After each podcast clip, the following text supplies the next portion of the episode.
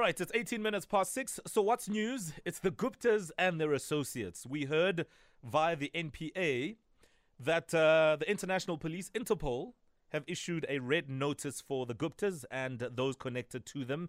It includes spouses, etc., etc. So, they are on the run, they're fugitives, and the real question is will they be brought to book for all the uh, crimes they are alleged to have committed?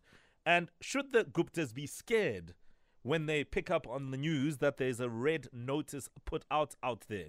We know that the NPA is also saying that this is part of the whole thing, really, of trying to bring the Guptas to book for all their transgressions here in the country. And we yes. know that a lot of us have been frustrated over how things have happened in terms of um, holding them to account on a number of issues. Well, let's unpack uh, a couple of uh, important details here. Mpumelelo Zikalala joins us on the line from Zikalala Attorneys. Good morning. Uh, good morning to the Morning Flava team and also to the Metro FM listeners. Thanks for your time. So, um, off the bat, I, I, I assume that it was an arrest warrant, but it's actually not. So, if a red notice is not an arrest warrant, what exactly is it?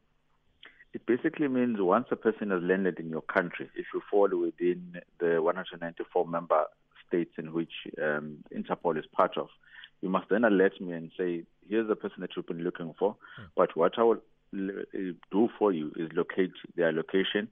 And then if you want me to effect arrest, yes, you can do so. But there are a number of conditions that you must meet, like telling me that they're going to be prosecuted in a manner which is of international standards, meaning they'll be given an opportunity to raise their defense. Probably there's no uh, death sentence in which they will suffer in which in, in, in the event that they are found guilty. Mm. So they could land anywhere in uh, one of those countries, and if we here as South Africa say, "No, hang on, we've been looking for these guys," they can assist us in bringing them over here. De- definitely. In fact, it's an obligation of the country in which they land in, in, which they have to alert us. So mm. if they land in Ethiopia or Eswatini, for example, or mm. even in Germany, then the Germans will, will, will say South Africans, the, there are a number of individuals that you are looking for. They're currently located in this particular area. What do you want us to do? And if South Africa then comes back and says, uh, please uh, make sure that they don't move or arrest them, but we give you assurance that they're going to stand trial and be treated in, in an international human rights manner, uh, mm. meaning they, they won't be prosecuted unfairly please do that so that we'll be able to bring them back to South Africa. So I do understand that there are a number of other notices. Um, you know, yellow, there's blue, there's black. So they all kind of speak to a similar thing, or do they differ in, in somewhat?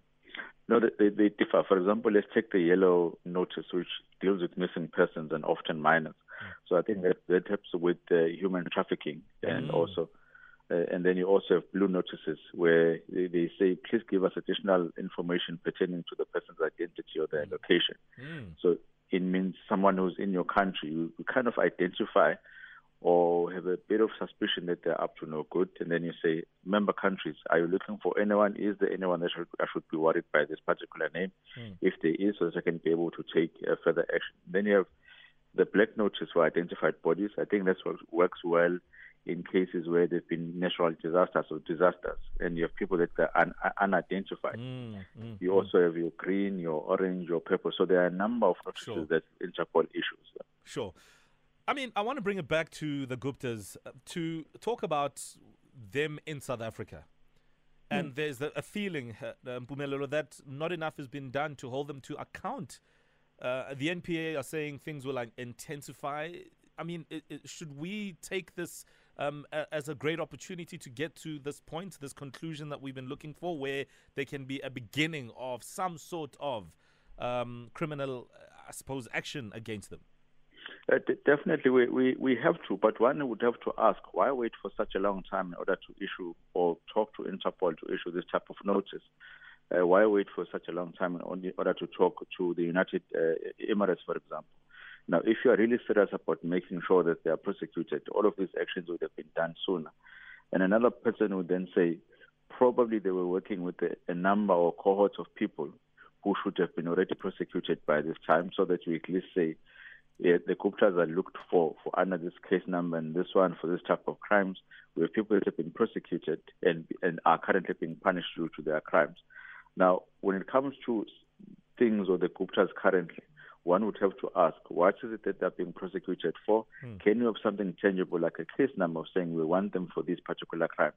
So it is easier to see that our law enforcement agencies are working overtime to make sure that they get them back to South Africa to account. Hmm. So at this point, there's no real clarity on what these, uh, you know, crimes are that they've committed that they're being looked for um, on the basis of. They, they definitely. That, that, that's what makes it difficult in order for them to be brought back even by member countries hmm. because they're not going to answer and say, why, why, are you looking for these individuals?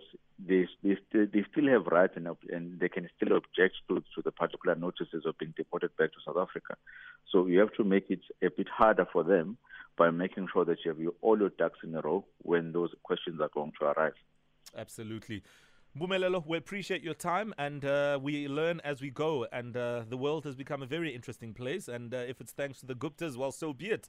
But let's hope that uh, justice will be served one way or the other. Thank you very much for your time. Thank you very much for hosting me. Take care and stay safe. Thank you. Mpumelelo Zikalala of Zikalala Attorneys. I mean, when you look around in our country, do you think that our justice system is, is effective in bringing people to book?